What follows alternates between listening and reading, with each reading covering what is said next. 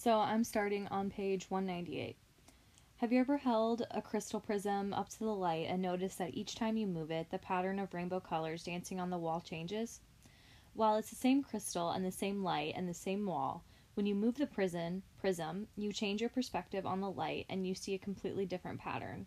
Thinking of yourself as the prism through which the facts of your story will pass is a good way to imagine the many ways you can approach and tell the many sides to any story. In this chapter, they're talking about how to become a good storyteller, and so this is one of their methods, the prism method, and I think this is something um, that's good for us to think about, because a lot of times when we're telling a story, we're only going to want to tell our side and our opinion, and I think it's important and will help us connect to a, a lot, maybe more people, if we can take a different perspective. So I'm on page two hundred. Unfortunately, having a good story solves only part of the challenge. Telling the story is, well, another story. That's how one of the most difficult to listen to hours ever heard on the radio came to be. People with good stories who couldn't tell them, struggling to become storytellers in front of a studio microphone, broadcasting to potentially hundreds of thousands of listeners. I'm not sure they would have felt any better to know how it worked in practice.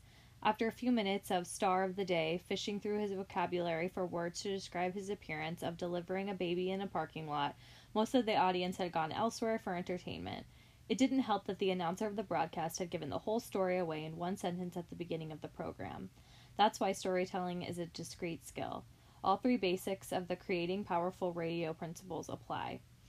Tell the truth, make it matter, and never be boring. So telling a story in front of our friends is one thing, but I think telling it in front of a microphone is another thing. Um, it just adds pressure, so we think about it too much and we get tripped up. Um, so I think people might call themselves a good storyteller, but they don't, you know, know how they would be on the radio or in front of a microphone, because it's completely different.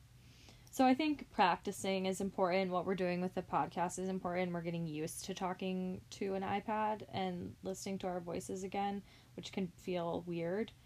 Um, but I think the more that we do it, the more it becomes more natural. And I agree with the three principles that they say: tell the truth, make it matter, never be boring. All of those are kind of easier said than done, but um, they do make for good storytelling. So I'm on page four forty-eight. The publishing world learned about niche marketing years ago as it migrated from mass circulation, one-size-fits-all editorial publications to multiple smaller special interest titles founded on the reader's common interests. The trend has been to move these titles to a greater internet presence with a de-emphasis on print. In many case- cases, special interest publications now exist entirely online, where elaborate websites can super serve their readers with content targeted just for their life stage and interests. So we have definitely seen a lot of marketing that's based on like your life stage, and it's just everywhere on social media, everything. They have all this information about us that they use to manipulate advertisements to things that we think that they would like, or just content that we think that they we would like, and I mean it goes on and on. It's pretty much It's pretty much everywhere. So it's kind of like, what's the fine line between like it being creepy and it being just okay for them to have this information? I mean, I don't think anybody's really upset about it, but it is a little weird uh, to know that they have access to all this.